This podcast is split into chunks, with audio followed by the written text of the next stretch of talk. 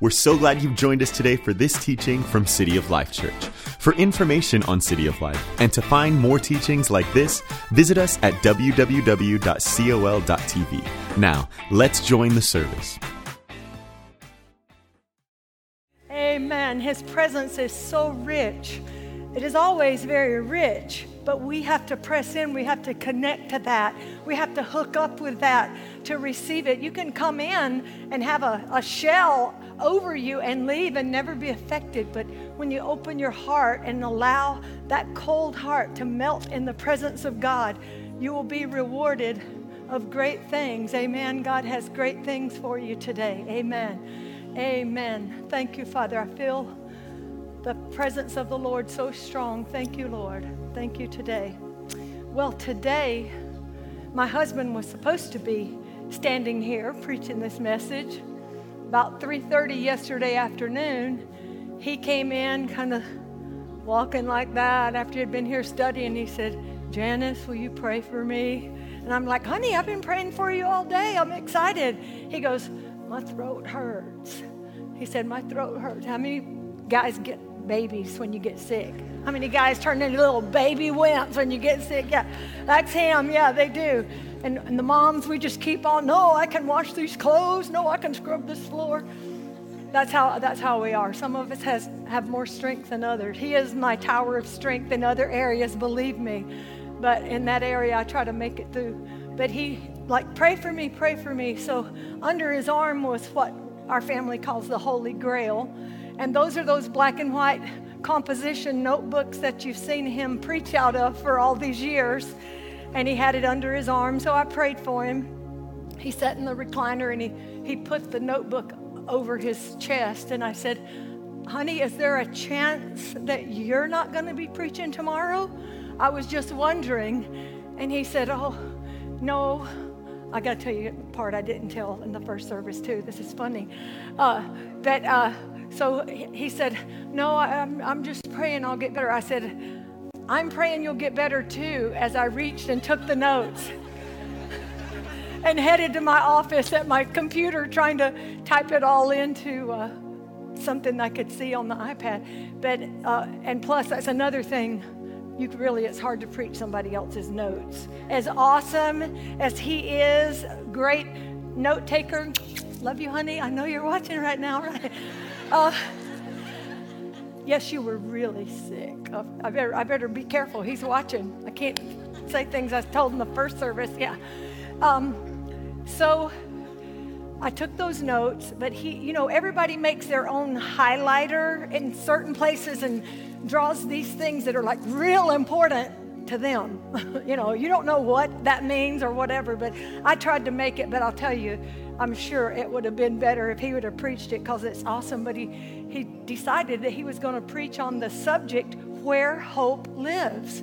Our awesome pastors, Pastor Jeffrey and Amy, this year, our, our word for the year is hearing from heaven. And in the past few years, we have always declared that we're a church where hope lives. And you know, that sets us apart from a lot of people because you know, only hope is in God. So anything else is wishful thinking or, or positive imagination or desires that may never come true, but only God is our source of hope. And we look at Acts 27 when hope was challenged to its fullest. In Acts 27, we read out of the message version today, which I feel like I'm not being faithful to myself, but he had the message version, so I'm going to use it. I'm a King James version girl. I always have been. You got to remember, I'm 66 and I got saved when I was three, and I got a Bible when I was little. Woo, 66, yes. Woo. Next year we'll be saying 67 and I might get two whoos. But, but I memorized King James Version. There were no other versions when I was little. If you're an older person, you know there, there wasn't an option. You had like a Catholic Bible that had a, a lock and a key that I never opened one because it always was locked somewhere, like, you know, in a case or something. But uh, I learned to read it. I studied out of it when I was a teenager and I was a youth pastor as a teenager. I even got a Matthew Henry and a Strong's so I could understand King James. So uh, that's why I'm a King James Version girl. It's, I have nothing against the other versions, they're great. And if you can understand them better, I encourage you to read those versions. And this story is from that version, Acts chapter 9, starting at verse 9. By this time, we had lost a lot of time. We had passed the autumn equinox. Oh, I didn't finish the funny part. Just remembered. So, the last words that were said among us last night is I said, honey, I just want you to know I'm praying for you and maybe you'll be better by tomorrow. That was the last words we said. Okay, love you. And he, he went on into the other room. I was in my room. So I turned the lights out and just prayed and went to sleep and got up early this morning and closed the door to our room and went to get coffee. Got my coffee, got my notes out, looked at my notes. I went back and I saw the lights were on under the door as I went toward our room. And I went there, and there he is dressed in his church clothes, walking around like that. I said, What are you doing? He said, You said maybe you'll be better by tomorrow. I thought you might not wanted to preach. I said, Get back in that bed right now. And he did, but he got up and took a shower and put his church clothes on.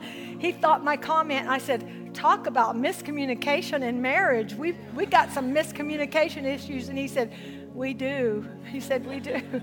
So pray for him. Yeah, he's watching. So by this time, we had lost a lot of time. We'd passed the autumn equinox, so it would be stormy weather from now on through the winter. Too dangerous for sailing. Everybody say, too dangerous. Paul warned, that's the only disaster ahead for cargo and ship, to say nothing of our lives if we put out to sea now. So, a man of God, speaking under the authority of God, a word, a prophetic word, but speaking to non believers. I mean, there were 270 people on board that ship other than the Apostle Paul. But it was not the best harbor for stay in the winter. Phoenix, a few miles further on, was more suitable. The centurion set Paul's warning aside. Everybody say, uh oh. Here's what happened the centurion convinced the captain to keep going and not to listen to the man of God, to disregard the word. Have you ever had a word that God gave to you, but then somebody else came along and influenced you? And maybe first of all, cause you to doubt the Word of God, and secondly, cause you to do what they suggested instead. Anybody ever had that happen to them? I've had it happen many times in my life, and I've discovered people that kind of dare you are people that would never do it themselves. They suggest it to you because at the heart of what they're saying is the idea that they want to see you fail. They really want to see you fail. Do you know that people that are not of God want to see you fail?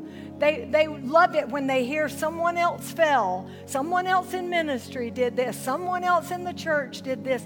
They're looking for those excuses. And this captain put the word of Paul aside and he convinced the captain of this ship to move ahead. And so that's exactly what happened. And when a gentle southerly breeze came up, they weighed anchor thinking it would be smooth sailing, but they were no sooner out to sea than a gale force wind, the infamous nor'easter, struck. They lost all control. Say they lost all control of the ship. It was a cork in the storm. We came under the lee of the small island named Claudia and managed to get a lifeboat ready and reef the sails. Well, I mean, that's kind of good news, isn't it? If you're, if you're in a ship and they're having some problems, but you can see all the lifeboats hanging on the side, it's a little bit of a form of security. Wouldn't you say you feel a little secure to know there are lifeboats that are available? They lost all control. It was a cork in the storm. But this rocky shoals prevented us from getting close. We only managed to avoid them by throwing out drift anchors. Next day, out on the high seas again and badly damaged now by the storm, we dumped the cargo overboard. They dumped all of their cargo overboard. The third day, the sailors lightened the ship further by throwing off all the tackle and provisions. It had been many days since we had seen either sun nor stars. And you know, the sun and stars are very significant for navigating a ship. The captains depend on the sun and the stars, but they had seen neither sun nor stars for days. Winds and waves were battering us unmercifully, and we lost all hope of rescue. Everybody say, all hope. Now, the Greek word hope means anticipation, confidence. Confidence with joy, one explanation says. The thing hoped for. And he says, with, in verse 21, with our appetite for both food and life gone. Our appetite for food and life gone Paul took his place in the midst and said, Friends, you really should have listened to me back in Crete. We could have all avoided this trouble and trial. You know, it's kind of fun sometimes to be the I told you so kind of person. I mean, that's what I'm getting out of this is I told you so. We could have avoided all this. Oh, but nevertheless, that's what he's saying. We could have avoided this, but there's no need to dwell on that now. I was right, but there's no need to dwell on that. You were wrong, but there's no need to dwell on that. From now on, things are looking up. Everybody say, looking up. I can assure you there'll not be a single drowning among us. Although I can't say as much for the ship, the ship itself is doomed. But last night, he tells them, God's angel stood by my side, an angel of this God I serve, saying to me, Don't give up, Paul. Everybody say, Don't give up. You're going to stand before Caesar yet, and everyone sailing with you is also going to make it. Say, going to make it. So take heart. I believe God will do exactly what He told me, but we're going to shipwreck on some island or other. So, what can we do when hope has run out, when hope is gone, when things are not looking up by what we see? They're not looking up. You cannot even see the daylight, the sun, the stars, nothing. There's nothing in front of you. You see nothing to look forward to. Your hope is drained, your hope is out. Has anybody ever been there? Yes, we've been there. And you know what? I can tell that you have hope because you've been there, but right now you're right here. You made it through, you came through. The fact that you survived, you thought you couldn't survive. And I can look out at some of you and remember I was with you. I was with you through some of those times when you didn't think you'd be able to hold your head up. You didn't think you'd be able to survive that storm. You and you didn't at all have your trust in the ship anymore. you know, for me, God is the ship, the anchor, the rock, the fortress. I'm in Him, so He's my ship I'm in. I trust in Him. He's all that I have, He's all that I put my trust in. I learned that over trial and error. I learned that over trying to solve issues out of my own strength and my own ability, which you can put in a thimble, I'm sure. Friends, we can do what Paul did. What, what do we do when we come to the end of our hope? Listen, Paul borrowed hope from God. God is the source of hope. So, any hope we ever have or ever will have, we must borrow from the source. We must borrow from God because we have none in ourselves. And the world has no hope. There's no hope in the world. You have to know God to have hope because the Bible says He is the source of all hope. So anything out in the world is maybe a good idea, a wishful thinking, positive mentality, whatever you want to call it. But if you have hope, you have God. He is the only hope we ever have. You never really know what part of your life God has under His control until a few things happen. First of all, until you come to the end of yourself. You come to the end of yourself. I've come to the end of myself in life But serving the Lord, when I'm at the end of myself, I have Jesus to hold on to. When I get to the end of myself, I don't feel that I'm dying. I feel I hold on to Jesus. He is at the end of ourself. He wants us to live life at the end of ourself. He doesn't want us to start out with ourself and run out. He wants us to realize without Christ, I can do nothing. I can figure nothing out. I can solve nothing without Christ that's going to come to a good end. So you come to the end of yourself or till you come to the end of your strength, your faith, your courage, your endurance, your health. When you come to the end of those things, I was thinking as I was speaking at the other campus that uh, resources, money, all of those things mean nothing when your life's at stake. They have no value, they have no significance. I've sat at the bed of many dying people over the years and even recall being with my mother when, when she passed away.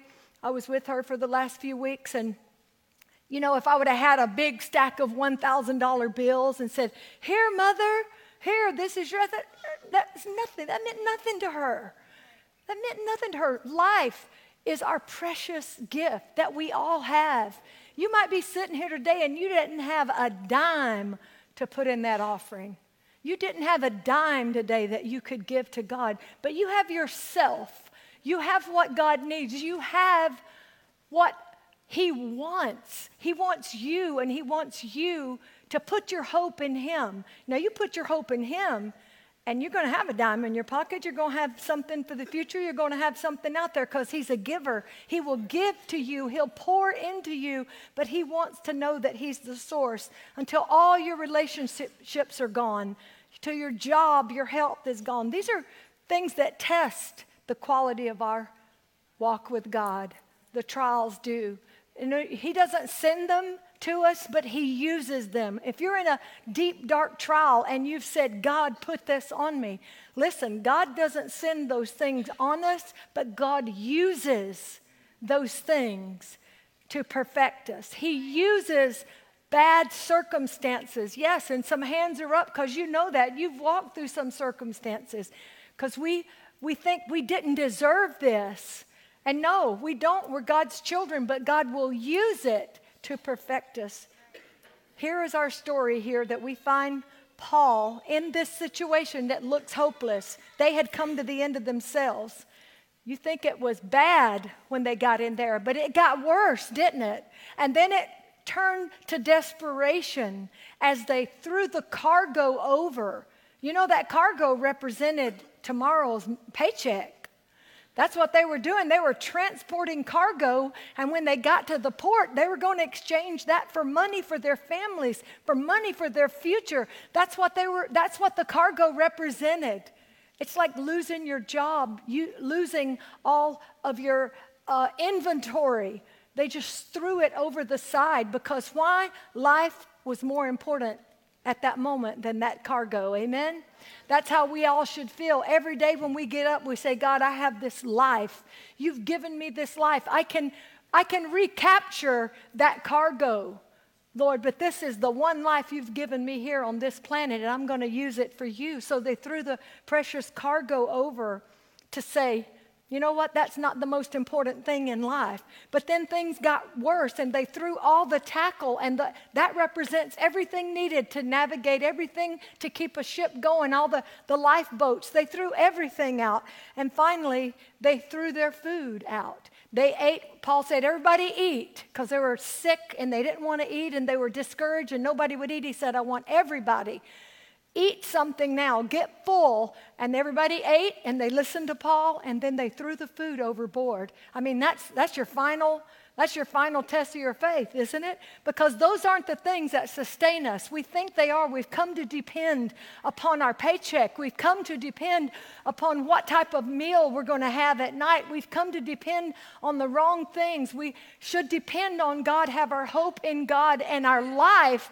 And our life in God is the most valuable asset that we will ever obtain in this life. And hope is, amen.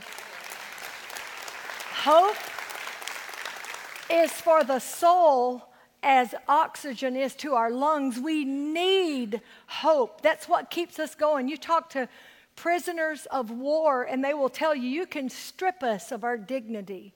You can strip us of our clothes. You can starve us and give us no food.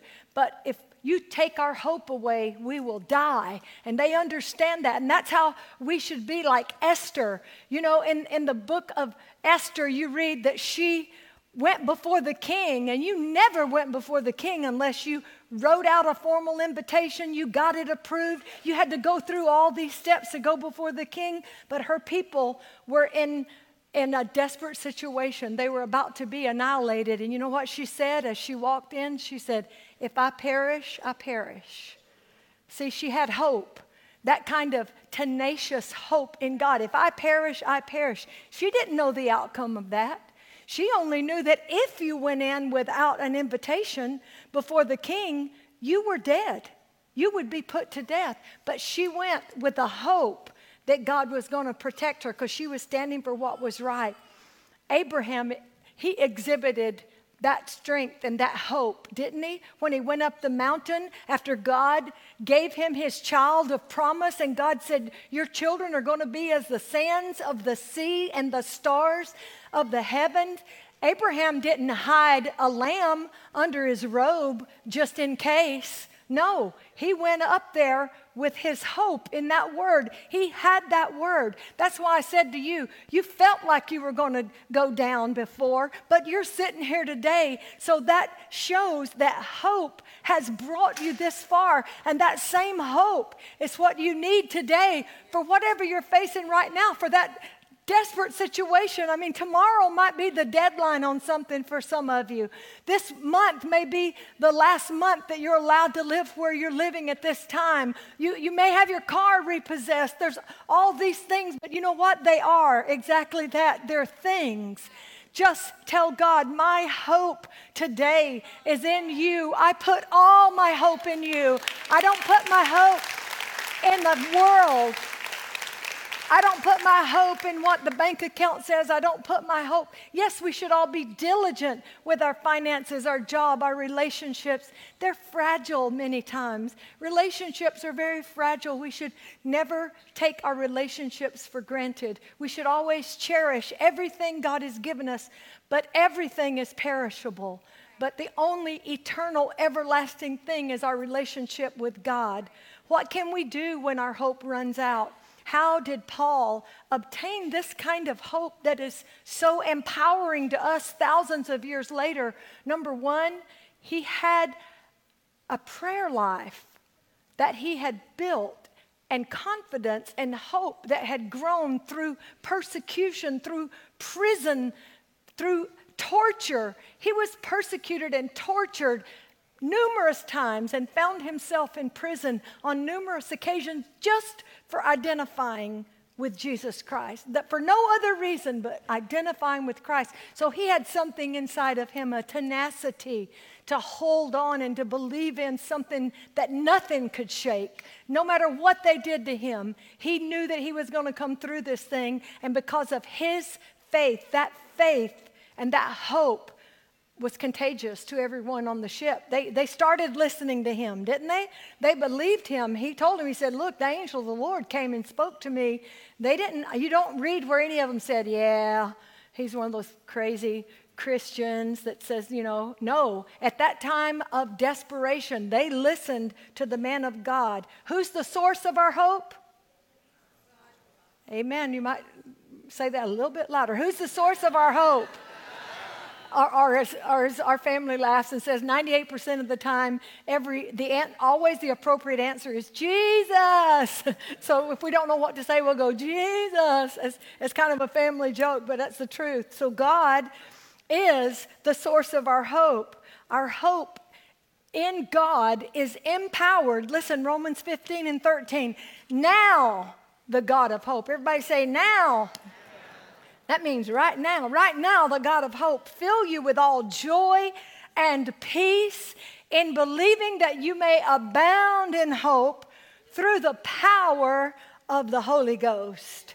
And for you modern Christians, you might say the Holy Spirit, right? I'm old school and it's still the Holy Ghost, right? Our hope in God is, is powered. That's the generator that makes it work. The Holy Ghost, the Holy Spirit powers that hope. You've got to see it working together like a wheel. You're turning that wheel. That, that Holy Spirit is turning that wheel, it gives the power, and then your faith starts moving forward. You thought you couldn't go, you thought you couldn't make it, but the Holy Spirit says, Yeah, you can go, you can take one more step, and you start moving in a forward direction toward the things of God in your life. Man's hope is just wishful thinking. Man's hope is really what got them into this mess, isn't it? Because Paul had the word and said we should not be doing this, but the, the one guy convinced the captain and everybody else. See, he had influence. You're going to come across people that have a lot of influence with others, and you're going to know in your heart what you should do. But when you see all of your friends turning to that voice of influence, it's going to be a test in your life, a test that's going to show what you truly believe in. 1 Corinthians 15 and 19 says, If in this life only we have hope in Christ, we're as all men most miserable. Don't misunderstand the scripture. It's saying if all you have hope for is just living in this world, then you're miserable. We have a hope that carries over into eternity. See, our hope in God doesn't stop when our breath stops here. Our hope in Christ carries on over into eternity. That's where my mother is. That's where your father is. That's where your grandma is. That's where your family is. We have a hope that we're going to be reunited with those, and God's hope gives us that ability to say that and to believe it. The hope we get from God holds the power to carry us has anybody ever felt like you just couldn't take another step? Yes, we have. I think most of us have. I just can't go on.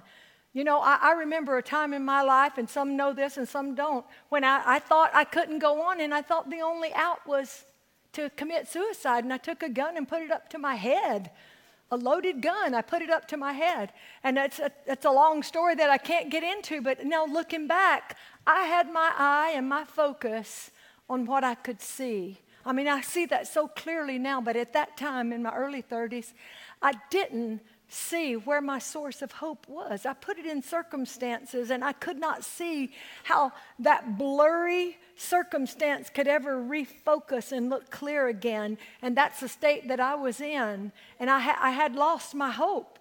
And my hope was not anchored in the right place.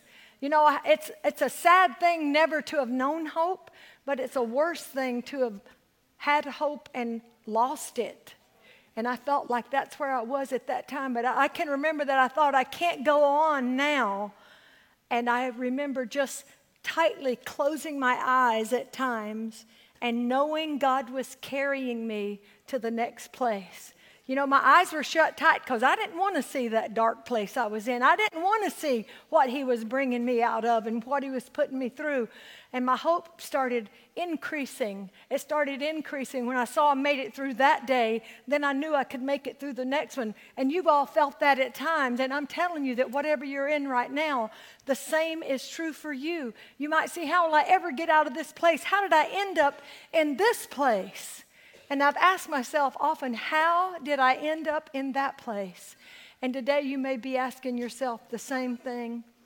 But our hope is anchored in Christ, it is an anchored hope.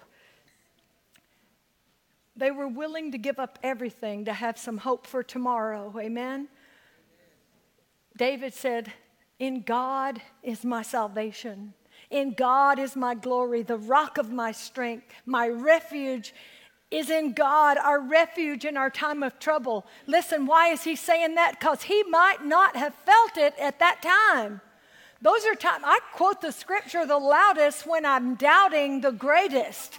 I mean, at times when I'm doubting the greatest, my mouth just starts saying, My soul will magnify the Lord, and my spirit does rejoice in God, my Savior. He that is mighty hath done great things, and holy is his name.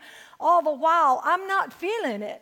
I'm not feeling it. Listen, we don't go by what we feel. We don't go by what we see. This hope Uh, stretches far past what you feel and what you see. We need to understand we don't have to just be in the right environment. We don't have to be down here with music playing and a encouraging word and the pastor preaching a great message. You don't have to be like that. You can be in that storm. You can be in the middle of that situation in your home. You can feel isolated if you're the only one that knows Christ. If you're in a situation that you did not expect to be in at this time in your life, there is a hope and it is deep. That hope is a rock, it is a foundation that can't be shaken. It's an anchor that is going to hold you through to the next place in your life. Nahum 1 and 7, he says, The Lord is good, a strong hold in the day of trouble. This might be your day of trouble. And he knows them that trust in him, our stronghold in which we can hide. See, you can hide in him. You can hide. The Bible says, under the shadow of his ring, wings, it says, He will cover me with his feathers, and under his wings will I trust. Psalm 61 2 From the end of the earth will I cry unto thee when my heart is overwhelmed. Lead me to the rock higher than I. God's hope is anchored in who he is and who we are in him. You got to understand who you are in him. You are in a special category, a minority from the population of the world. Those who have their hope in Christ are in a minority from the rest of the world. The majority of the world does not live by faith. They have not anchored in Christ. They have no hope. Paul told them, I not only serve God, but I believe God. It's one thing to serve Him. I believe most of you serve Him, but it's another thing to believe His word in your situation, to hang on to that word. He told them, I not only serve Him, but I am His property. That's what Paul said. He said, I, I not only serve Him, but I believe Him because I belong to Him. I belong to God, and He will never fail me. He never has. And He says, I'm here for, for you. That's what Paul said. I'm here for you guys. All 274 of you are going to come out of this thing. And I'm telling you in advance, it's God that's going to bring us through it. You're going to have an opportunity. He was evangelizing at that moment because he knew there might be 274 possible new Christians resulting from that episode and from that message that he preached. He said, I'm an ambassador for the king. So our hope is anchored in who he is and in who we are. God's hope is anchored in what we say. Wherefore, he said, Sirs, be of good cheer. He could have said a lot of things. He could have started by saying, Hey, this really looks bad. I don't know what's going to happen for sure, but I feel like an angel came. No, he was confident. He said, Be of good cheer, for I believe God, it shall be even as it was told me. I mean, he didn't veer at all from exactly what God said. Not I believe in God, but I believe God. What you are saying today regarding your topsy turvy circumstance, what you say is very important. Make sure you guard what you say. Take heed what you say. Take heed to what you hear. Take heed to what you see. It's very important. We judge the quality of a thing by the warranty that it carries. You ever been so disappointed when something just quit working and you got the warranty out, but at the bottom in that little fine line, it said for 14 days? Oh, that's happened to me. I thought, I don't need this because I'm sure everything carries a year warranty. Well, it doesn't. There's, there's things that are not uh, covered for a year. And that's been a disappointment. But you know, Paul understood he had a guarantor that was guaranteeing that what he was telling Paul was going to come to pass. You have a guarantor in Christ. His warranty is everlasting, it never ends. It will be just as he said. Thanks for listening. Your generosity makes this broadcast possible. So, if you'd like to be a part of what God is doing here, click Give at www.col.tv or text a dollar amount to the number 855 997 6900. Join us again for more great teachings like this one.